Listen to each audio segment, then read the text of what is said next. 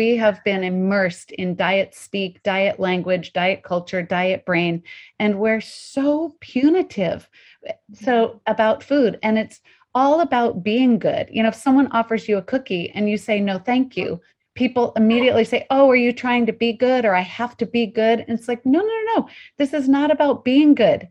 This is about feeling good. You don't even need to have cake on your birthday if it doesn't make you feel well.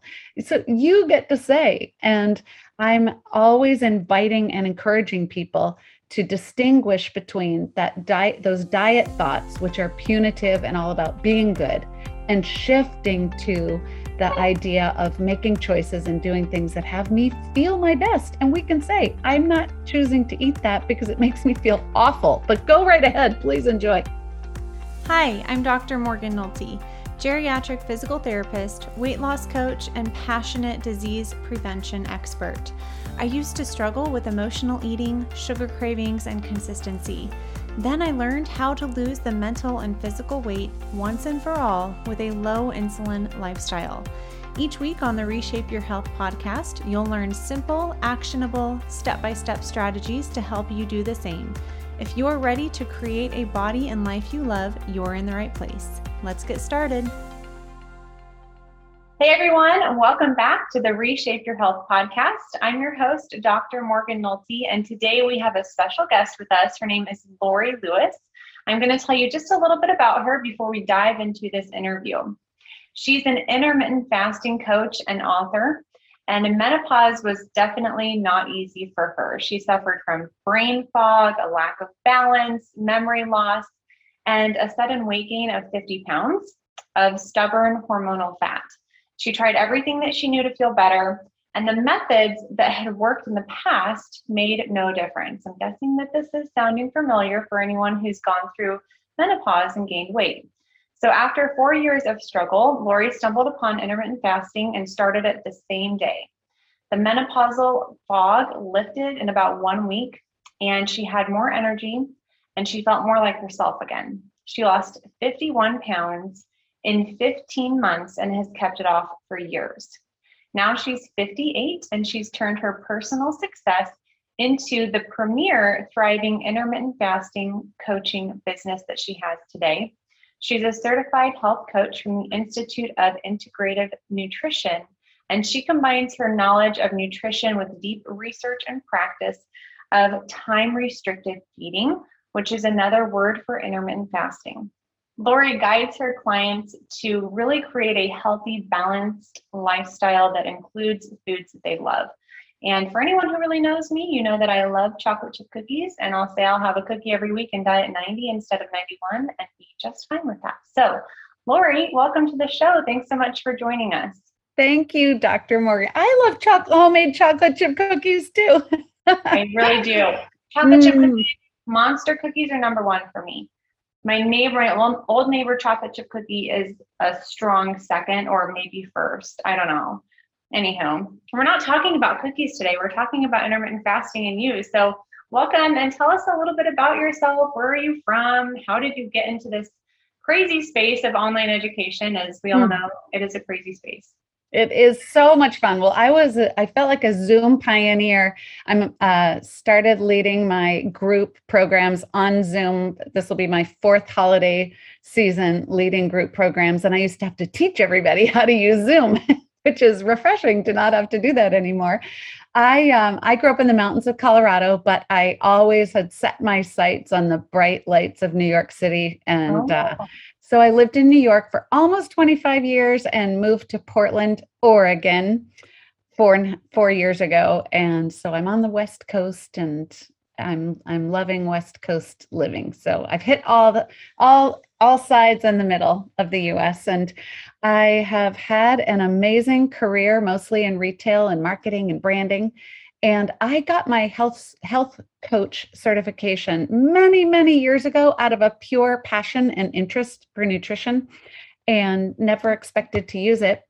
And after the challenges that you outlined in the intro in the introduction, I naturally fell into supporting people in how to eat in an eating window because a bunch of friends cornered me at a wedding uh, three years ago and said, you have to teach us, you have to take our money and teach us over time to be successful with this. And um, so I did that. And now I have a thriving, fun, amazing health coaching practice specializing in intermittent fasting, and I get to work with people around the world. So I feel That's really awesome. Grateful and lucky. Yeah. Isn't it fun to work with people around the world too? Because sometimes they say stuff and you're like, oh, I never thought about that recommendation not being available in Canada or Dubai. And it's like, let me look into that for you. It's kind of fun to really just get to know different people's cultures and how some cultures really have intermittent fasting as a stable part of their culture. Um, but here in America, we have kind of tended to become little grazers. So I'd like to kind of know, where did you come into this menopausal journey regarding your nutrition? Like, were you a grazer? Did you struggle with kind of controlling this eating window? How did you land on intermittent fasting? Well, I'll go back to my passion for nutrition and fueling myself well. So mm-hmm. I'm fifty-eight now, and in my late twenties, I, I remember being just in a general fog in my twenties. I don't know why, but I woke up one day and specifically about Diet Coke, I had the thought, hmm, I don't think this is good for me. That was the thought. And from there, I cut out all ultra processed food. We didn't call it that then, and refined sugar and soda. And what I did for, what I remember of that, it's hard to remember back thirty years, right? And a self-motivated change. I wanted to feel better. And I decided that all those foods were not food. So I put those foods into the category of not food for myself and yeah. began to discern for myself what foods actually make me feel well and what foods don't. But ultra processed food, refined sugar, soda, and so forth just fell into this category of not food. And I would no more eat it than eat the sofa cushion. It's just, it's not an option. And so it's not like I demonize it, because I do enjoy chocolate, a homemade chocolate chip cookie, as you said, but I honestly can't remember the last time I ate one. If one was offered to me, I would decide, hmm, how mm-hmm. well is this going to make me feel? It's all about feeling good. That is the whole game, is feeling good. So I took really good care of myself nutrition wise for, for all those years in my thirties and forties. And about age forty-four, I got the first experience of perimenopause. And they don't send us to biology class for older women, so we don't figure out really what exactly is happening. We just know that we don't feel as well as we used to. And um, some of the symptoms of depression and brain fog and sleeplessness and so forth really hit me hard. I feel like if I go through a list of perimenopausal symptoms, I checked them all off. And I bristle a bit when people, health experts, accuse women of having stronger perimenopause and menopause symptoms if they haven't been taking good care of themselves, mm-hmm. because I actually was taking amazing care of myself for years, and I got hit with them all. So it, I'm I'm not interested in the blame game. I am interested in understanding how to feel better and how to turn yeah. it around. Yeah. So one night after I had been suffering from this fifty pound weight gain. So forty-four, I went into perimenopause. forty-nine, which is early, I was, I hit menopause. I was postmenopausal after that, suddenly gained fifty pounds and suffered for four, four and a half years, and heard about intermittent fasting one night, read about it, made perfect sense to me, and started that very same day. And so I, as I said, was cornered by many people who saw my success and how well I felt and said, help us, help us. So that's Why did it make the sense journey. To you? Because here's the deal. I do a lot of coaching and I hear a lot of limiting thoughts. And um, some of them around intermittent fasting are, what if it slows my metabolism down? Um, well, I don't want to feel restricted because then I think that I'm going to revert to my binging behavior. Mm. Uh, that's, a, that's a big one. Um, I've tried it before and it didn't work for me. And I think that we have a lot of misconceptions about what intermittent fasting is. And it's not a one size fits, fits all approach, is it? You know, so no. What was it about intermittent fasting that really made you buy in and buy in hard? And then why do you think you saw results with it? Oh my gosh, there's so many good things that you said. So all those objections also of it'll slow my metabolism and it'll be hard. I can't even remember everything. So what made sense for me was, well, first of all, I remembered back to being a teenager and how I never liked eating breakfast anyway. It actually made me feel unwell. I oftentimes was doubled over with a stomachache in the morning when I went to school because I ate breakfast. And so if I was able to skip that, and um, I felt so much better. And then I remember also not being very hungry for lunch and always eating, eating a big dinner with my family. So um, the idea of eating when when you're hungry and delaying eating and then eating well uh, made sense to me. And the idea of keeping insulin low mm-hmm. and tapping into our fat, like insulin is, is, it has a lot of jobs, but one of its jobs is to store fat. And when ins- insulin is circulating at a high level, we're storing fat instead of burning it. And I'm like, oh, how could I actually tap into, because fat was my issue. I mean, I had brain fog and memory loss and my equilibrium was off, but I thought fat was my big issue because I could see it and feel it differently than when I had in the past felt like I was a few pounds overweight. So fat burning was exciting to me.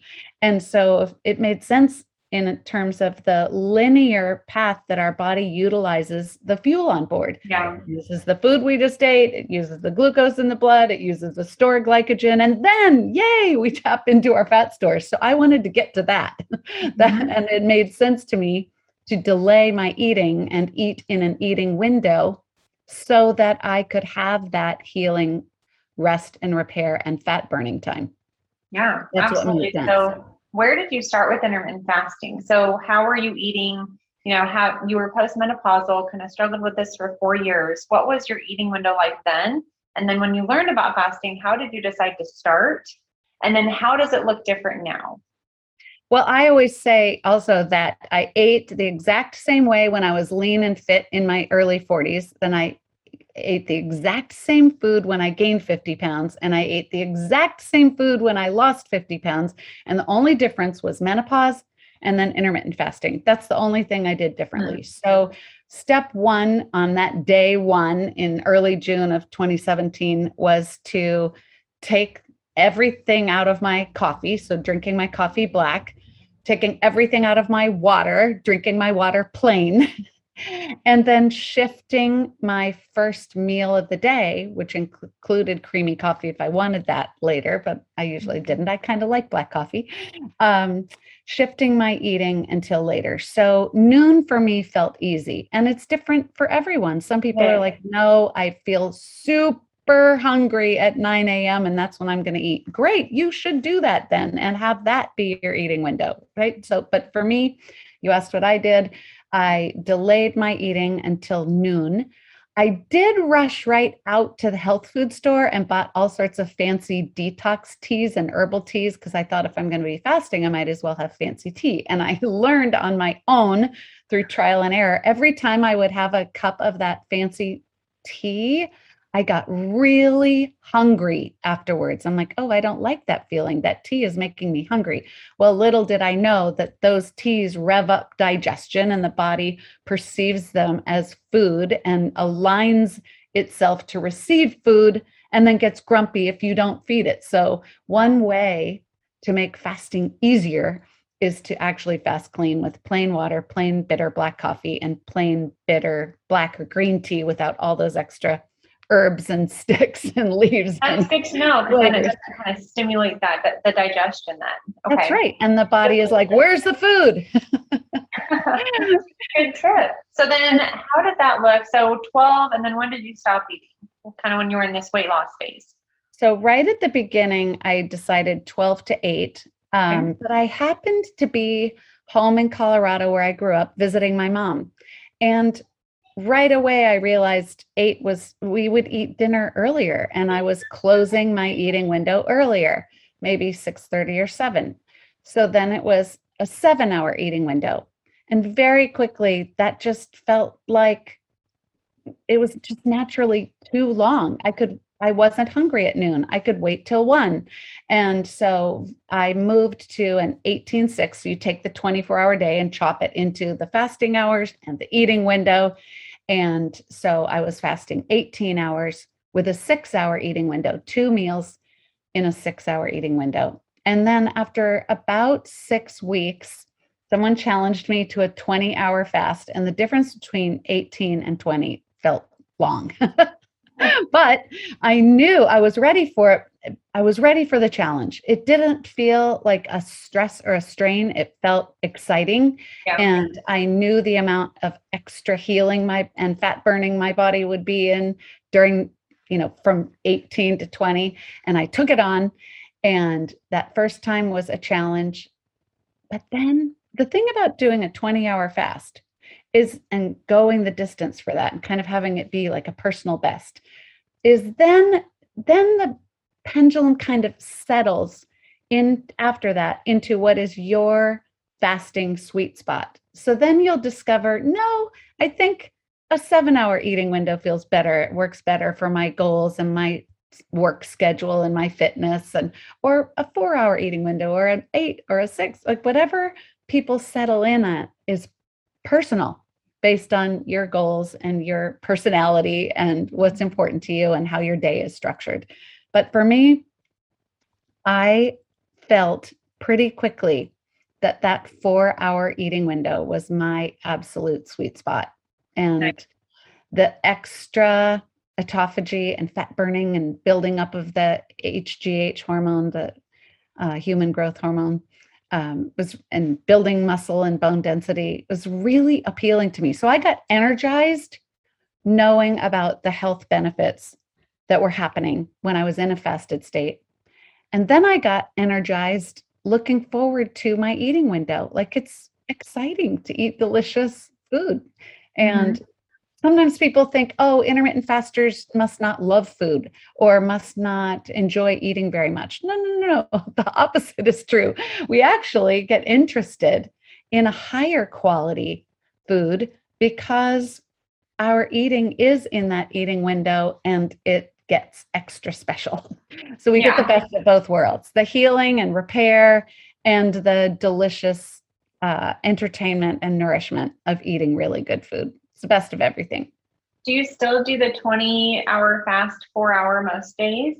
I do. And when um, I remember having uh, lunch with a friend, with it was probably four months in. So I uh, to my intermittent fasting experience, and I was feeling so well, and I was eating in a four hour eating window, but Uh, she invited me to lunch. So it's so flexible. Instead of having my e- evening eating window, I just shifted that day for lunch and a snack, a light dinner later. And um, she said to me, so when you reach your health goal, when you reach your weight goal, and you can fit back into your clothes that you like, that you want to fit into again, well, then what are you going to do? And that was such a huge awakening moment for me, because I realized in that moment that it was all about feeling good. It wasn't about doing this thing. Like, we're we're so in diet culture, we do this thing, we do it for a short amount of time, and then we reach the goal, and then we don't do that thing anymore. And this is not a thing. This is a way to live healthfully that had me feeling so good that I couldn't, I couldn't imagine not doing it anymore. Why would I stop doing something that made me feel so well? And so what I said was, well, I don't know what my eating window will shift to, if it does, at that time, but I will always be a person who fasts clean every day and eats later in an eating window. And so when in the um, early fall of twenty eighteen, I reached my goal, my weight goal, and the clothing all fit again, it It didn't even occur to me to change a thing because I felt so well. It works with my life. I'm excited to eat later in my eating window. I eat delicious food. I feel amazing. I sleep well. I had literally head to toe, I feel better. I used to have a cyst on my spine that disappeared. I had, you know, little, little moles and dots on my face that disappeared. My hair grows in thicker and faster. I had debilitating plantar fasciitis that went away and hasn't come back. And so head to toe, I feel better. Didn't change a thing. I eat in a four hour eating window. I love that. I, I really like to say it's wise to lose weight how you want to live the rest of your life. So beautiful. Yes. It's like, why are you trying to lose weight? Like, why don't we just try to build a healthy lifestyle and let your weight be what it will be? You know, and I think that there's this mindset shift of, I have to try this diet and this diet and this program didn't work, so I'm going to try that program. And it's like, take a deep breath. Like, what's the one next thing that you could change that's going to have the biggest return on your energy? And for me, I always, I do believe intermittent fasting is the biggest tool in your toolbox to, to reduce insulin resistance. So I love that, you know, I can have you on here and you can tell your personal story. And um, when we first hopped on here, you called me a, a menopause expert. And I said, I don't think I can be a menopause expert until I've gone through menopause. And um, so I wanted to dig into menopause next, because a lot of my women that listen um, are in perimenopause um, or postmenopause age range. And what are what are what do we not know? You know, you said they don't send you to, bi- to biology class in perimenopause. So tell us some things that you had to kind of learn the hard way that I, you want everyone to know.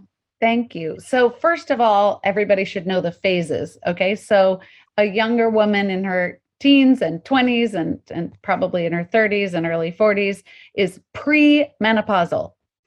Then when the shift, the hormonal shift begins, we're in perimenopause as our period slows down and gets uh, infrequent, and then the flow is different. So as our hormones are shifting and preparing to go into menopause, we are perimenopausal, and that can last for many years.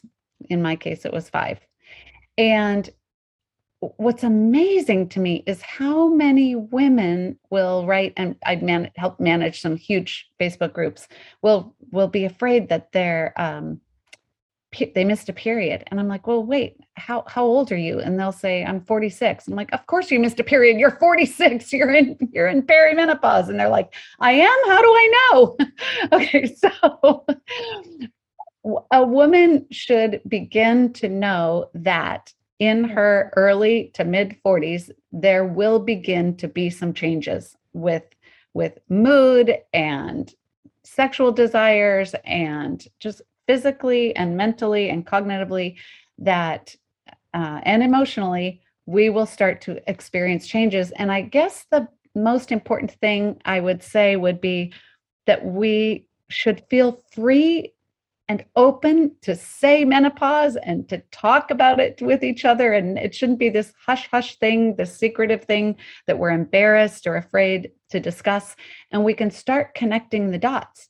So if a woman is experiencing newfound autoimmune diseases and depression and and feeling lethargic and gaining excess fat, that it is in all likelihood connected to this hormonal shift. And it, this is the time for us to take the very best care of ourselves. So up until this time, perhaps we would diet and exercise and eat good food in order to look our best, perhaps.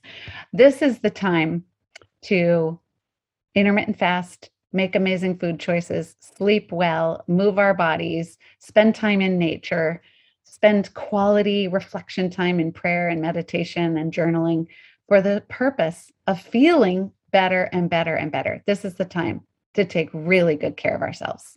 Mm-hmm. I think it's important to recognize too, and I'm curious as to your perspective here, that if if we're if we're premenopausal, which is what I am, that our hormones shift throughout the month, right? P M S is real. Um, and so I think what I've started to do is fast a little bit more according to my cycle. Yes. And so tell me if this is what you've experienced too.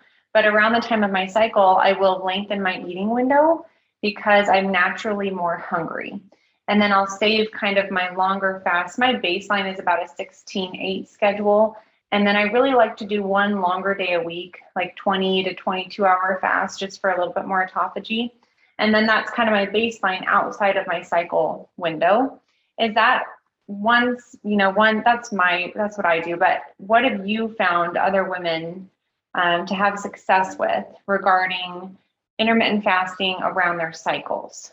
I, premenopause. I'm totally aligned. I love what you're doing. I love that you generally have a sixteen eight schedule and that you do one longer fast a week. It's amazing. It, it's either you can do it consistently, like Sunday, Monday, or it could change depending on the flow of your week.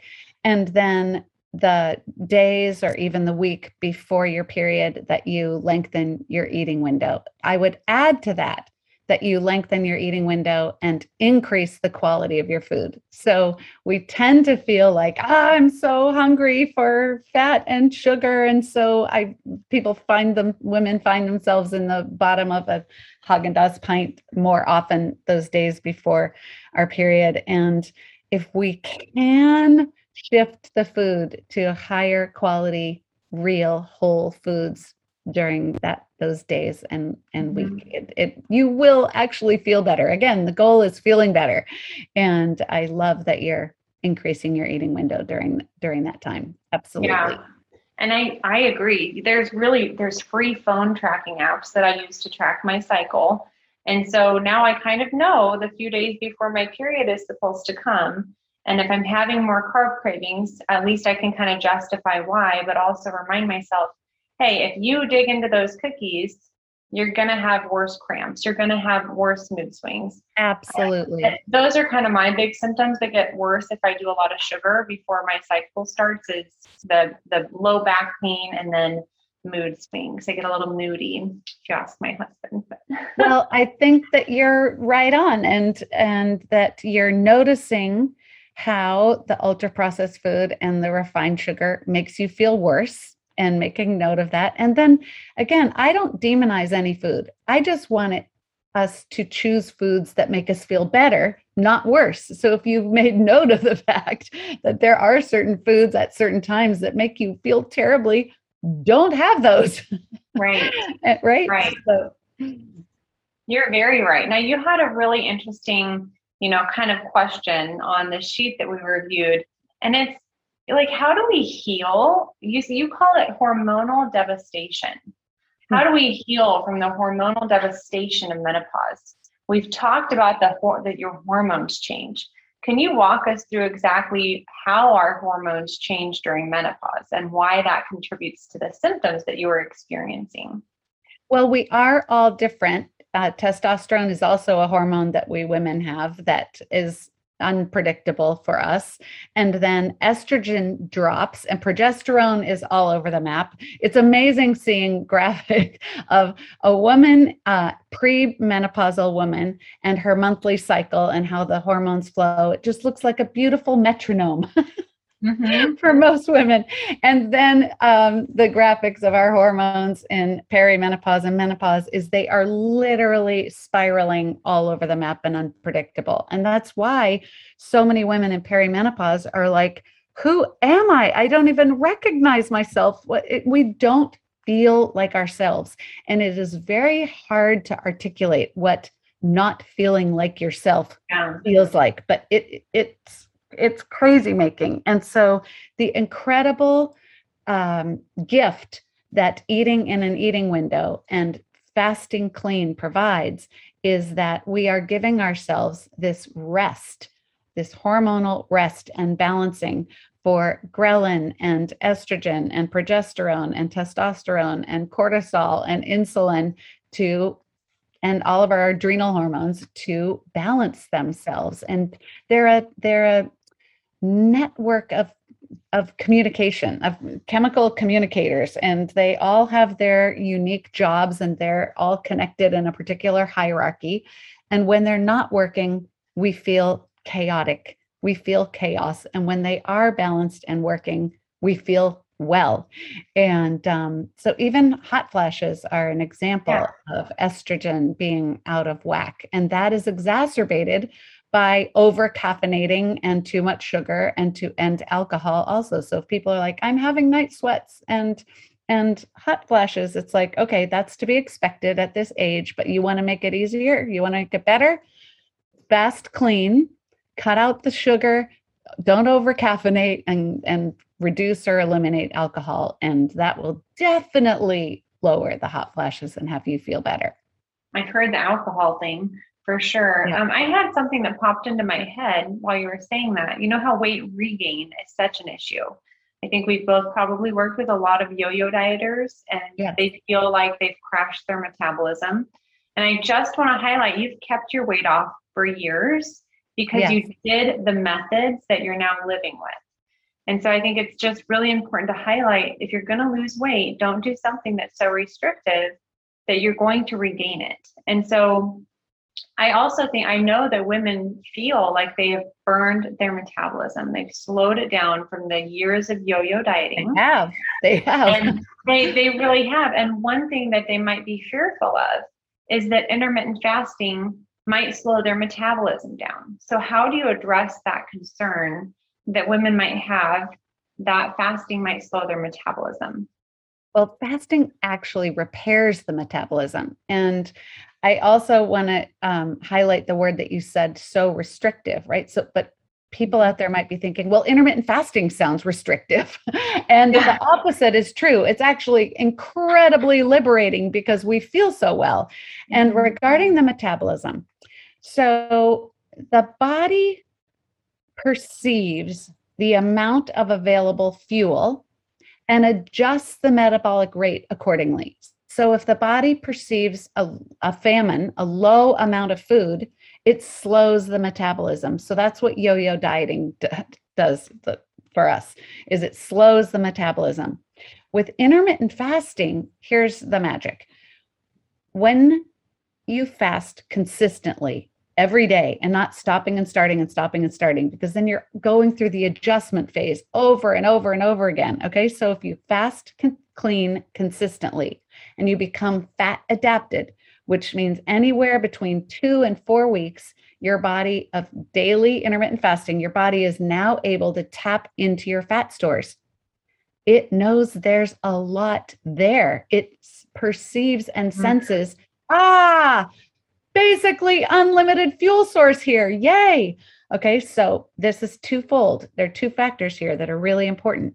So when we're fasting, the body perceives this nearly unlimited fuel source of body fat. Then when we're eating, in the eating window, we're not dieting, we're not restricting our food. Because we're fasting and repairing the apostat in our brain, and our hunger hormones are then balanced, and we can hear the communications of hunger and satiety. In the eating window, we eat to satiety. We eat until hunger is gone. It's a very satisfying way to eat. And when hunger is gone and we feel satisfied, we stop eating. So with the um, with the fat burning during fasting and the eating to satiety in the eating window, the body is like, oh, there's plenty of fuel. We're being fed well and we're burning body fat. And because of this combination, this incredible dance of burning body fat and eating well to satiety, the body raises the metabolic rate.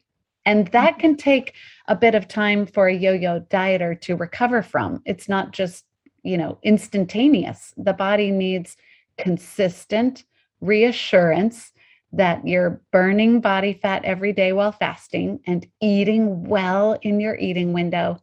And slowly but surely, you'll be protecting your metabolism, and the metabolism will go up. I think that's, that's how it works. And it's important to say two to four weeks of consistency, you know, and so I think that, that those first two to four weeks, like when you have that high level of motivation, but you have to go into it with the expectation of you're going to encounter some challenges along the way when you're starting this intermittent fasting lifestyle. What are some of the biggest challenges that you notice people experience in the first two to four weeks of shortening their eating window? Well, this is why I have my job and I love it so much, is that we, I get people inspired and informed on how to start. But the real challenge is to keep going and to be consistent and to remember what is so important to you. Why are you doing this in the first place? So some of the challenge, most of the challenges for people are mental. And The physical changes, excuse me, the physical challenges are few, really, which is surprising for people. They're like, that fasting sounds hard and scary and dangerous. And within the first week, people realize that it, it actually feels so well. Within three days for me, the brain fog lifted and I felt more like myself. I just got clearer and brighter and felt better and felt like myself in less than a week. So some of the challenges that people experience are uh, having to deal with understanding hunger feelings and realizing that hunger is not an emergency, and knowing the difference between thoughts of food and a grumbly stomach and a hunger wave. And other aspects, which are rare, could be shakiness and some ravenous feelings. And when that arises, you should eat. So this isn't the fasting Olympics. There's no pressure. There's no failure. If you decide to eat at fourteen hours, but you were aiming for fifteen, who cares? You're giving yourself an incredible gift of healing when you're fasting. And the opportunity is to tune in, to lean in with curiosity, to have your motivation be feeling better. If the motivation is feeling better, you can keep your eyes off the scale, keep your eyes off the scoreboard as you're playing the game. And um, I really recommend that people actually put the scale away for the first month and have many other aspects, markers, things to measure on your scoreboard so that you're not fixating on the number on the scale. So some of the other uh, things to measure could be, you could take a picture of your face and take a picture every week and see how it's changing and how your eyes are getting brighter and your shape of your cheeks and chin and neck are changing. You can take a full picture of your body. Um, it's nice to do that in clothing that's a little bit tight so you can see in the pictures how it's loosening up. You can measure your waist. You can have gold clothing. You can have a DEXA scan. You can take your last lab work and see that your uh, liver enzymes and your A one C and your H D L cholesterol and your triglycerides are all shifting, and blood glucose. So there are a lot of ways to measure how you're doing, if it's working, other than the scale. So to answer your question about how to make the first two to four weeks easier, it would be get your eyes off that scoreboard and focus on how you're feeling, and get through those hunger waves and look forward to eating delicious food later. Yeah, I, th- I think a lot of yo-yo dieters have been conditioned to use the scale as a form of motivation or, mm. uh, or permission. So it's like, oh, the scale is down today, so I can be a little bit more lax. Or, oh, the scale is up, I really need to eat less today. And then I say either way, you're changing your behavior for an arbitrary mu- a number that really doesn't mean much. And I completely agree with you that we really need to be mindful of our relationship with the scale. I say everyone's kind of different. You know, some people it doesn't it doesn't affect them, some people it does. But recognizing the thoughts in your head. So, for example, when someone's like, "Oh, I, I've tried intermittent fasting and I felt way too restricted. I can't do that," and I just did a coaching session with someone, you know, right before this. And she said, I can't several times throughout the session. And I said, I can't is a limiting thought. And instead of saying I can't, I want you to ask yourself, how can I? So if someone comes to me and they say, I can't intermittently fast, I say, first of all, you already are. You're fasting every night when you're sleeping. Yes. Second of all, how can you intermittently fast in a way that doesn't make you feel restricted? I think that they come into this with some preconceived notion. Like you said, it's the fasting Olympics, um, and they're going to have extreme hunger. And, you know, it's just not true. Like your ghrelin is a, is a hormone, your hunger hormone, and it pulses around your normal meal times. You know, there's a circadian rhythm to ghrelin too. And I think what's so interesting is each pulse gets smaller and smaller throughout the day, typically. So like you, you're like, oh yeah, twenty hours felt really good to me. And when I do my day long fast, it's hardest at like nine or ten in the morning, when I normally have maybe like my first meal of the day, and it gets less and less throughout the day. And so I think if people have that expectation of, okay, this is a hunger wave, it's probably going to pass, And I like to look at the clock too. And I like to say, oh, I wonder how long this one's going to last. And I almost always forget to look at the clock again. Cause it, that's right. That's right. So, Morgan. You know, I think we have to listen to our thoughts, and we have to say, it's my, we don't have to believe every thought that comes into our head. And that's very important to recognize. Like, just because you think something doesn't make it true. So for example, yesterday I was going to exercise, and then someone booked a call later in the afternoon. I'm not going to exercise now.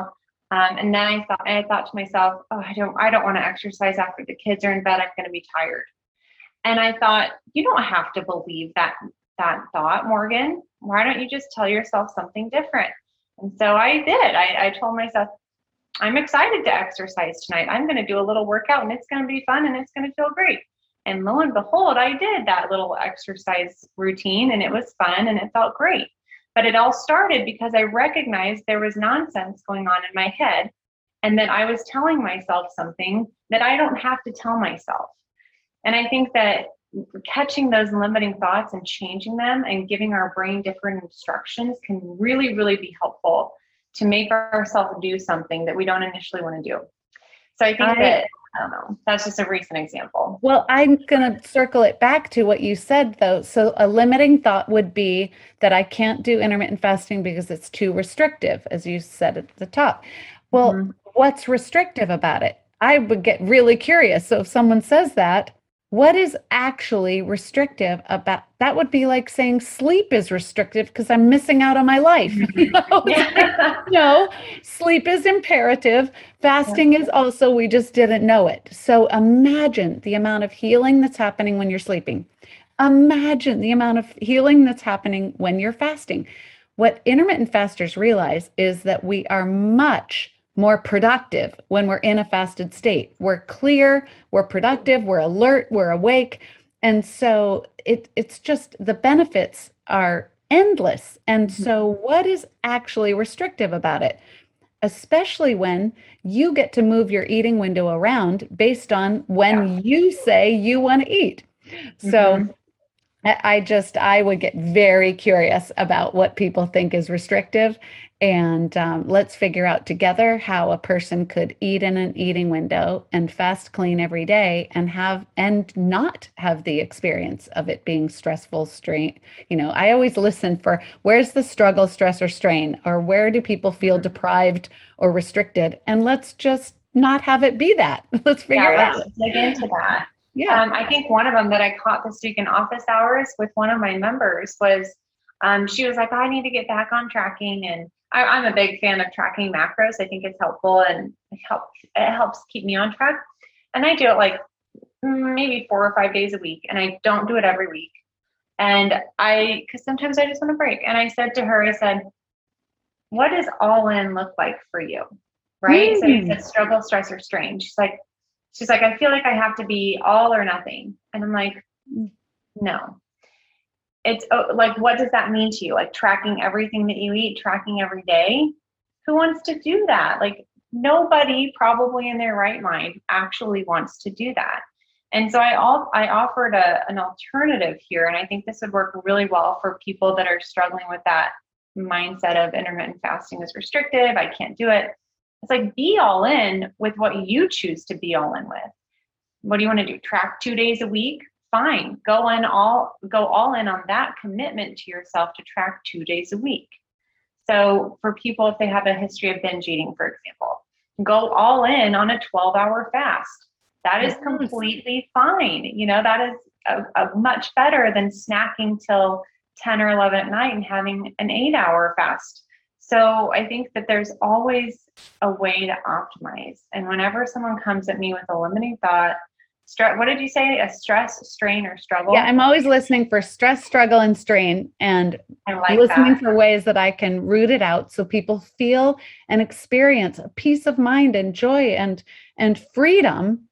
You know, our ancestors, I mean, human beings lived and thrived and survived because there was not food available all the time. So w- somehow we've been tricked into believing that we're supposed to eat all the time, and we have an abundance of food an arm's length away, which has actually led to our health issues. having an abundance of food is making us sicker and sicker and more obese. So let's give our digestion a rest and balance our hormones and give ourselves the opportunity to heal every day and feel so much better and then enjoy our food later. It's just a total win.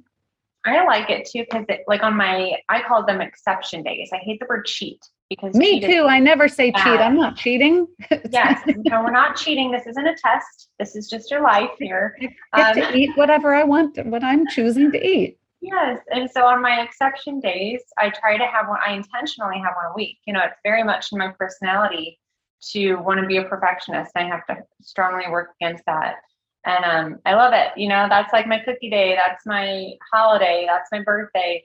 That's when I actually have something that I don't have as my baseline in my in my meal plan. And then I like to fast. I like to do my longer day, like my longer fast after that exception day, because it allows my body the time to kind of utilize the extra nutrients that's available. And because I'm fat adapted, it's so much easier. And so I feel like some people might have that mindset of like, oh, I had the cookie, I had the cake, I blew it, I have to start again on Monday. And I think that that start again is another, or start over is another limiting thought that a lot of people have. It's like, no, it's just Monday. And there's nothing magical about Monday. It's just no.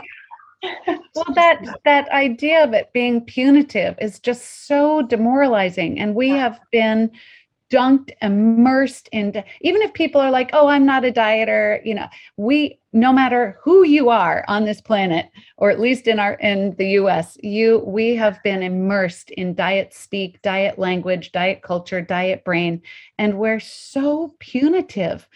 So about food, and it's all about being good. You know, if someone offers you a cookie and you say, no, thank you, people immediately say, oh, are you trying to be good? Or I have to be good. And it's like, no, no, no, no. This is not about being good. This is about feeling good. You don't even need to have cake on your birthday if it doesn't make you feel well. So you get to say, and I'm always inviting and encouraging people to distinguish between that diet, those diet thoughts, which are punitive and all about being good, and shifting to the idea of making choices and doing things that have me feel my best. And we can say, I'm not choosing to eat that because it makes me feel awful, but go right ahead, please enjoy.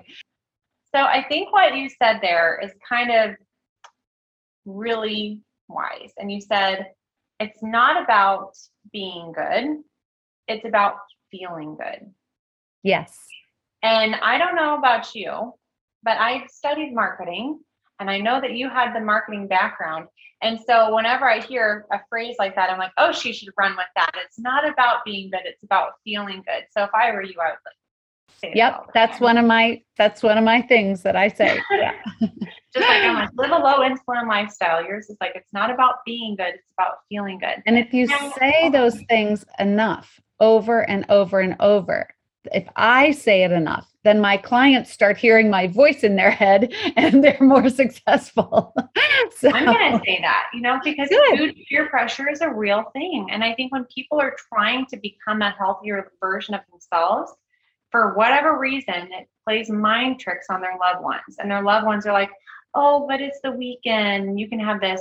Oh, but you've been, you've been really good all week. You know, let's just have a fun night. Oh, but I don't want to eat this alone.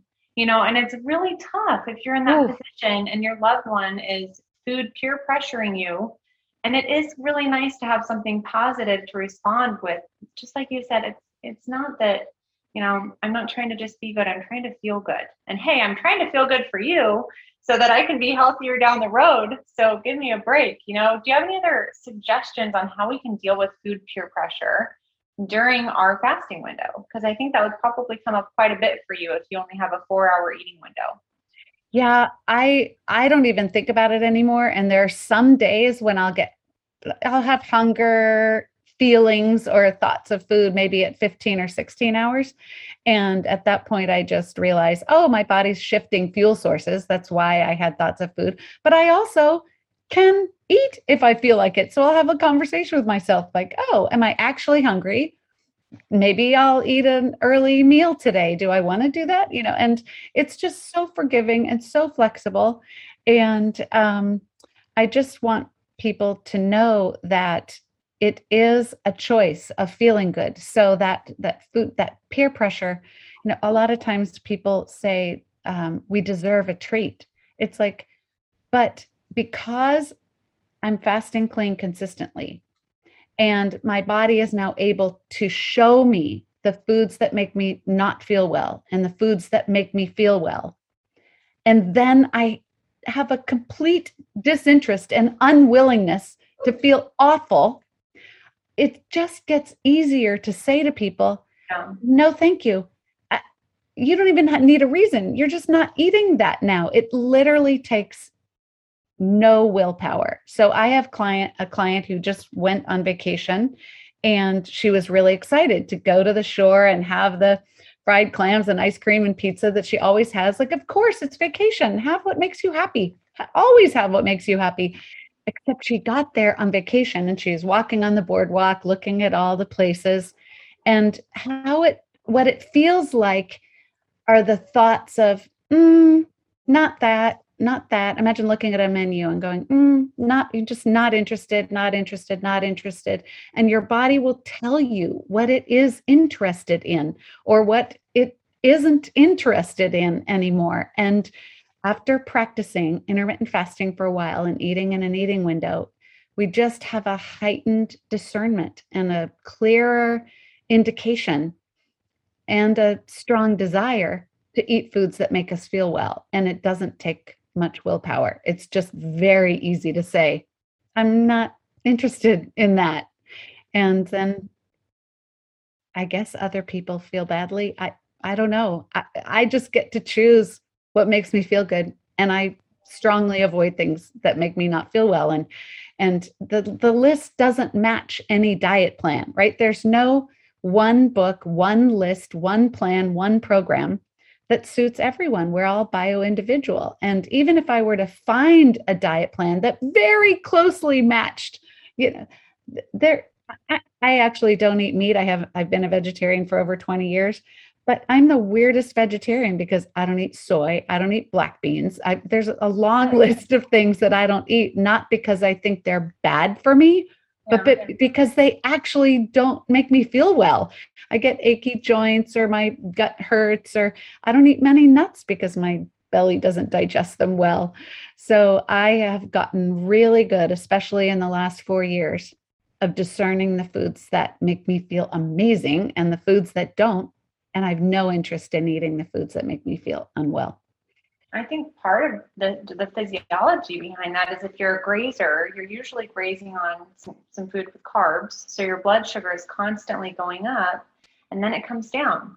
And then you want to eat again because you're having that blood sugar dip. Whereas when you're fasting, you're really relying on your body to regulate the blood sugar um, that that's already exists within the fuel, like the glycogen and the fat stores. And so it stays so much more stable when we're fasting yeah. versus constantly grazing throughout the day. And then your body wants more carbs, essentially. Carbs beget carbs, I like to say. Well, um, and we don't have those afternoon crashes. You know, I think most people. That's so I true. Have, I have my new clients tracking their energy. And we start by saying, okay, when the alarm goes off in the morning, whatever time that is for you, start tracking hour by hour your energy levels and notice these extreme swings that are caused by eating and not eating and eating and not eating. And as intermittent fasters, when we become fat adapted and we're using our own body fat for fuel, we just have this even energy. Mm-hmm. And typically, past eighteen hours, people can get a strong hunger wave right before or right around eighteen hours. And if you can make it over that hump, autophagy and fat burning and H G H production dramatically shoot up. So there's this, there can be even an increase. Some people think it's a burst of energy, but it's an increase of clarity, like a brightening of uh, energy. After eighteen hours is amazing. But that doesn't mean everybody should fast longer than eighteen hours. Some people are like, no, I'm That's super happy with my fifteen. Great, do that. People, yeah. It's been proven that if people do a twelve twelve schedule, circadian cycle, that um, of a twelve hour fast and a twelve hour eating window, that you'll increase longevity. So to the people who say, oh, I don't think it's for everyone, it's like, yes, other than pregnant women and breastfeeding women and adult, you know, children and adolescents, everybody else can be cognizant of, when are you fasting? When are you closing your eating window? Sleeping, wake up tomorrow, have a big glass of water, have a black coffee, and what time are you breaking your fast and opening your eating window? And everybody can at least do twelve twelve for sure. Yeah. I think it makes you more intentional. You know, when you have a hard stop time on your nighttime eating, it makes you think twice before you go get the nighttime snack. That was like the first benefit that I noticed when I started to really cut off my eating time after dinner. I really try not to snack, maybe like by six thirty, seven. Mm-hmm. Um, and then, then I know, hey, if you're eating after that time, you're emotionally eating, and you need to use some emotional eating strategies to kind of rein it in.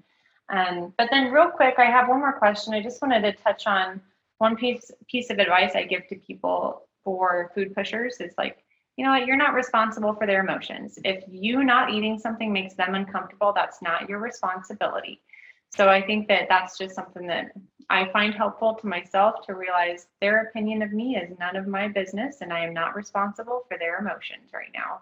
Absolutely. I think that's help people get through that little wave of discomfort when they have to, or when they choose to say no to a meal or a snack or something like that. But to wrap up this interview, I wanted to, you have three tips, right? Three tips on how to get started with intermittent fasting for people who found this interesting. What would you tell newbies to intermittent fasting? Well, I, I think that the clean fast makes it much easier and puts the body into a higher state of repair. So I'll review. So fasting clean is plain unflavored water. So no hint of watermelon or squeeze of cucumber or lemon. So plain water, plain black coffee, unflavored, and make sure it's nice, bitter coffee, plain bitter black or green tea, and plain unflavored electrolytes or minerals like magnesium and sodium. And then of course your medications as prescribed. So don't change that. Um, follow your doctor's and pharmacist's orders. So fast, clean, one hundred percent. Then the easiest way to start is to decide today. And I actually mean today to you out there listening. Decide today what time you're closing your eating window and stop eating then. And don't eat for future hunger. Maybe fifteen, thirty minutes before you're going to close your eating window, think, what, you know, am I still hungry? What does my body need right now? But don't stuff yourself for, you know, don't eat for future hunger. Your body has plenty of fuel on board already to help you last the next twelve hours. Okay. So drink plain water, sleep well, wake up tomorrow, drink a glass of plain water, have a cup of black coffee, and open your eating window at the time you decide. And then my tip regarding the eating window is, if it's twelve hours or ten or eight, decide how many meals you're going to eat. Know what delicious food you're going to eat. One of the, the challenges for new fasters is uh, being caught off guard without good food on hand. So you do want to know so that what you're looking forward to eating that's delicious and nutritious and makes you feel amazing. And practice eating to satiety until hunger is gone, until you're satisfied, and then pause a few hours and then eat again and pause a few hours and eat again. We do not need to be eating all the time. And the, the research shows that when we pause in between meals, that allows for insulin to come back down. And then if we're pausing in between those meals, insulin can get even lower during the fasting hours, which is really helpful to get into fat burning. So we're giving ourselves a gift to fast clean and then eat and then pause and then eat and then pause and just enjoy extending those fasting hours gradually. I, I recommend that people work up to sixteen hours, maybe between seven and ten days, and see how you feel. Okay. Yeah. See how Versus you feel. Just jumping into it. Some people are the rip the Band-Aid off types. And I don't know, I believe in the old adage that uh, it isn't always so sustainable to rush right out of the gates. So yeah. We want this to be gentle. We want you to feel well. We want this to be um, a healthful, sustainable practice. That sustainable. As, yeah. Sure. Yeah. And just for the record, I have not made it to clean fast state yet. I still love half and half in my coffee, and you guys, I still get benefits too. So don't let that yeah. be an excuse. Well, I don't want to give up my half and half. Well, then just have half and half in your coffee. If you're not ready to go there yet, it's okay. As Lori said, that will probably make the fat adaption easier. Um, but for whatever reason, I haven't done that. that haven't got oh, there. Oh, I yet. get I it. I, so I just motivated myself by realizing that I didn't want those nutrients to get it. I want all the benefits of fasting. I want them all, right? All the so I didn't I want those nutrients to get in the way of the deep cellular repair. And then I also loved, um, I don't know if you know who Jen Stevens is. She wrote Delay, Don't Deny, and uh, also a New York Times oh. bestseller called Fast Feast Repeat. And she always says, one. wait, why would I put cream or M C T oil in my, or butter in my coffee? People are like, oh, that fat in my coffee gives me a nice sustained energy. It's like, wait, why would I want to burn the fat in my coffee cup when I could be burning the fat on my belly? It's like mm-hmm. the fat on my belly also gives me a nice sustained energy all and lasts me all morning while I'm burning my own body fat as opposed to the fat in my coffee cup. So yeah. I am a big, I beat that drum of that clean fast because I it actually makes it easier. Yeah. I'm all for that. I just need to do it. And there's no excuse about it. Besides the fact, I don't really like the flavor of black coffee. And to me, I think that it's because of my age. And I think I'm saying, oh, you can still get away with a little less autophagy, you know? Oh, uh, yes, Doctor Morgan, good. All right. That so, is the excuse going on in my head. Well, sure. People definitely need to look at their goals. We need to look at our age and all your health goals and weight goals. And I really encourage people to, to, to, uh, fast clean, and you will feel better, and you can I have will. the creamy coffee later. Have it later. Yeah, and that's it. Yeah, you can have it later. I, I I need to just do it at least like one day a week, right? Just start. Like I said, I can't do this. How could I do this? And could I do this one day a week? Yes, I could. So you'll be inspired to know also that our taste buds totally regenerate themselves in two weeks. So mm-hmm. if you can stand it, if you can stand the bitterness of the black coffee for two weeks, when that fourteen-ish approximately days are over, your new taste buds won't find it so horrible. So, and I can still have it in my eating window. So here's my commitment right. to you and everyone else listening in the ether. Starting today until Halloween. So we're doing more than two weeks, right? I told you I'm an overachiever. Clean fasting. I can have half and half in my coffee. Later in your eating window. Yep. Okay. I commit that to you and oh, everyone either. I'm so proud of you. I'm, I'm so excited. You have to tell me how you right? feel. I will. one percent better every day. That's what we always preach. This is my one percent. Get into that. Oh, you're such yeah. an inspiration. Thank you for doing that. Right. Thanks so much for coming on today. Tell our listeners where they can learn more about you. Well, I love coaching people one-on-one and in my group programs, and my business is called Fast Forward. So it's fast forward wellness dot com. Thank you. And people can read about intermittent fasting and how to start and download a free guide. And I just love taking people who feel exasperated, a bit discouraged and demoralized, and shifting everyone to being confident and flourishing and free. And that's the focus of all my co- coaching. So yeah. Awesome. Thank you. And for if someone's listening or watching, you haven't subscribed to this podcast or YouTube channel, definitely take a moment and do that to help support this content. I will be sure to link up all of those resources that Lori mentioned in the show notes for t- today's episode. And I will talk to you all at the same time, same place next week. Thanks for listening to the Reshape Your Health podcast today. If you enjoyed this episode, be sure to subscribe, leave a rating and review, and don't forget to tell a friend. To learn more and connect online, check out the links in the show notes.